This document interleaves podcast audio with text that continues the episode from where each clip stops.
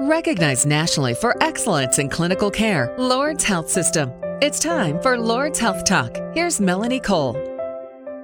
Being a new mom presents its own challenges, but when symptoms of postpartum depression, such as extreme sadness, severe anxiety, and hopelessness, get in the way, you need to do something about it because, after all, Caring for yourself is as important as caring for your new baby and the rest of your family.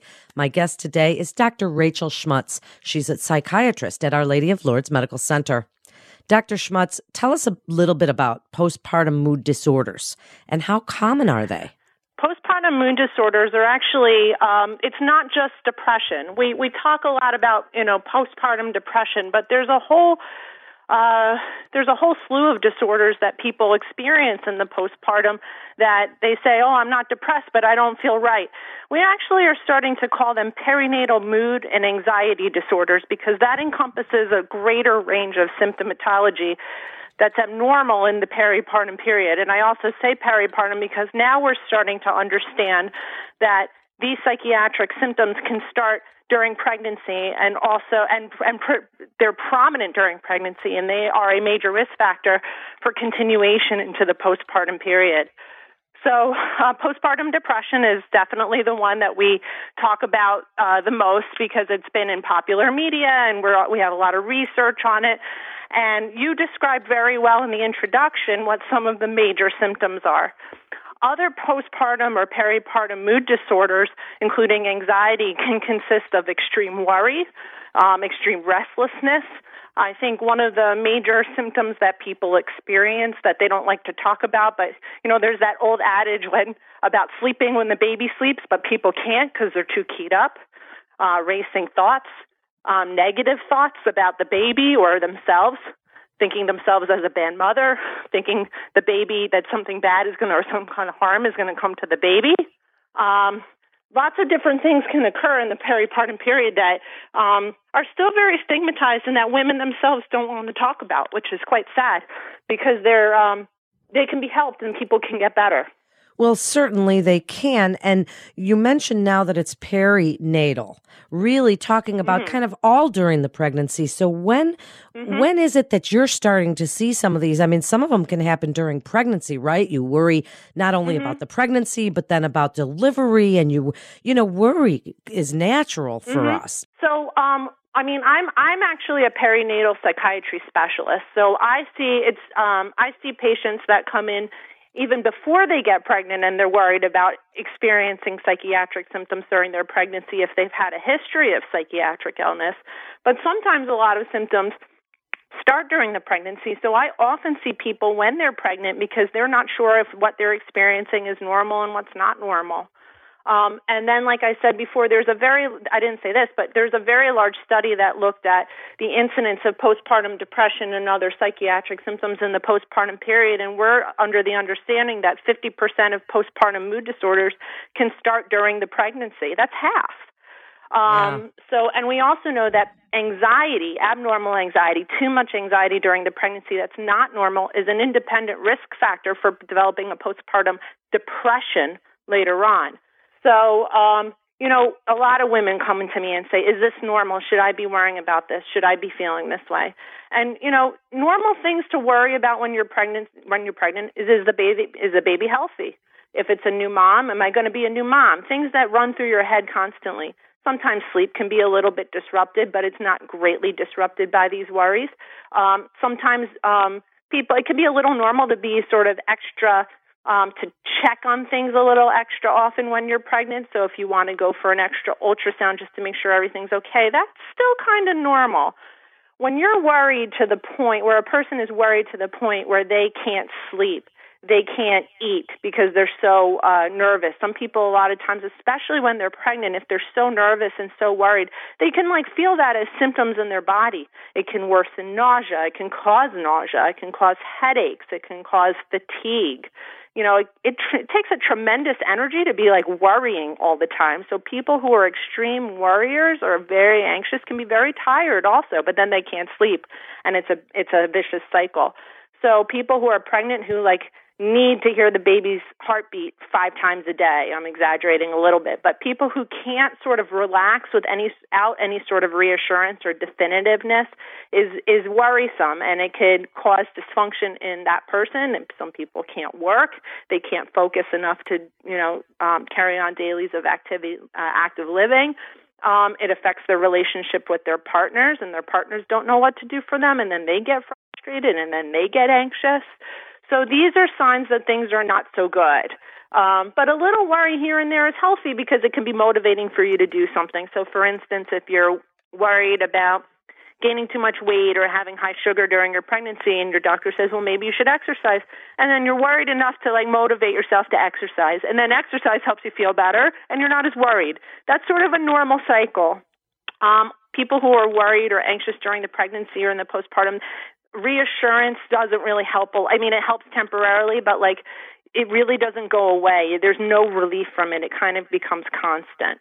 So those are things to be uh, aware of or concerned about if you're pregnant and you're experiencing these things. So I really want to get into treatment and treatment options mm-hmm. since there's been so much talk in the media. But before we do, in just a second here, is there a mm-hmm. For postpartum depression or perinatal mood disorders? Is there some screening that you do with your patients? Absolutely. In fact, the U.S. Health um, Preventative Task Force just came out about a year or two ago that um, highly recommended um, and and is and many many practices in multiple disciplines are enforcing this screening at least once during pregnancy and and screening all reproductive women uh, women of reproductive age for um, uh, for peripartum or postpartum issues. Um, all pregnant women get at least one screening, and postpartum at least one screening. We use a variety of different tools. One, of course, is the clinical interview is by far the best. You know, talking to the patient, asking the questions. Do you feel sad? You know, if and and sort of making it a conversation. So you know, it's very difficult sometimes when a doctor asks a patient, "Are you depressed?" Sometimes a patient doesn't know if they're depressed. Sometimes a woman doesn't know what words to put to their feelings. So using it as a conversation, saying, "Do you feel sad? Do you feel that you're not as uh, you can't laugh as much as you used to at the same sort of things?" Making it conversive and accessible. And then we also use screening tools, and one of the ones that's most prominently used is called the Edinburgh um, Postnatal Depression Scale. It has utility, validity, and reliability in when the person is pregnant. So it's it's a little bit of a misnomer nowadays. It's not just for postnatal women. Um, I, as a reproductive psychiatrist, I do it a screening at every contact point and in the postpartum at every contact point. Now, that might be considered excessive for, say, an OB-GYN or a pediatrician, but I think it's important throughout the pregnancy, especially if risk factors are pregnant, that it should be done at least once a month throughout the pregnancy and, and with most contact points after the pregnancy if the woman either has symptoms or is at risk for developing symptoms of a postpartum mood disorder. So let's get into treatments in the time that we have mm-hmm. left. And, you know, women hear about antidepressants, but they're worried about breastfeeding. They're worried about sure. side effects. They're worried about all these things. Just give us a quick rundown on the treatment options and what you tell okay. women about deciding those. Yes. Well, it's hard to do a quick rundown, but I'll try to be concise. There are other options other than medications for when per, a woman is suffering from a postpartum depression or a mood disorder that's mild to moderate. For instance, first line therapy, especially if the woman is um, breastfeeding, is therapy, psychotherapy. Um, there's a variety of different types of psychotherapy. There are group interventions that seem to be successful. There are specialists who are psychotherapists and psychologists and social workers who specialize in peripartum issues. So that is always an option. And more, and you know, sometimes insurance is a barrier because not a lot of private practitioners take insurance, but there are a lot. We happen to be in an area actually where there are a lot of specialists um, in this area that you can get access to that take insurance. Um, that's always an option, and it and it can be very very effective. Um, Medication, of course, is a major option as well. It doesn't have to be first line if the symptoms are mild, but if the symptoms are moderate to severe, it can be highly considered.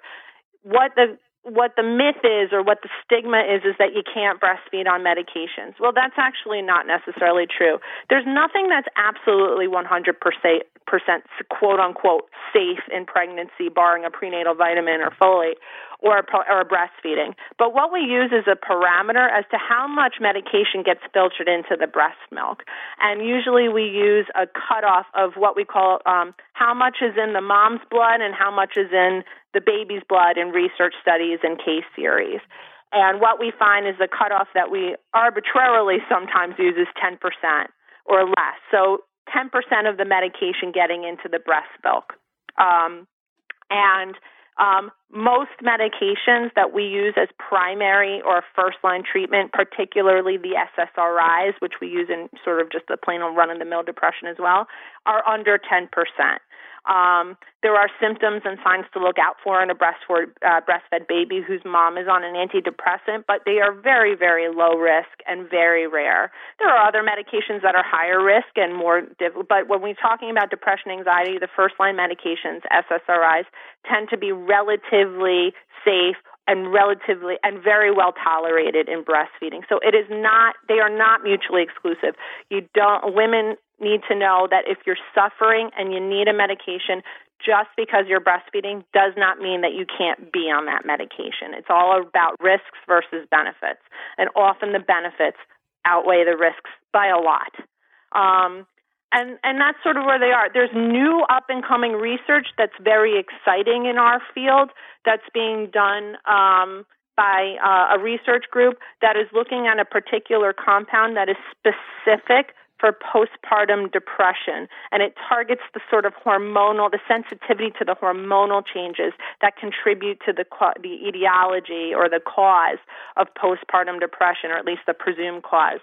And it's the the pre- preliminary studies are very exciting and very positive, and in years to come, maybe even five years from now, ten years from now, we may have a first line, highly effective treatment that will be specific for these disease complexes. Right now, we don't have that, but we're in a very exciting time where this compound, it's not like the other antidepressants we have at all. Um, and so far, it looks really good. So that might be something coming down the pike.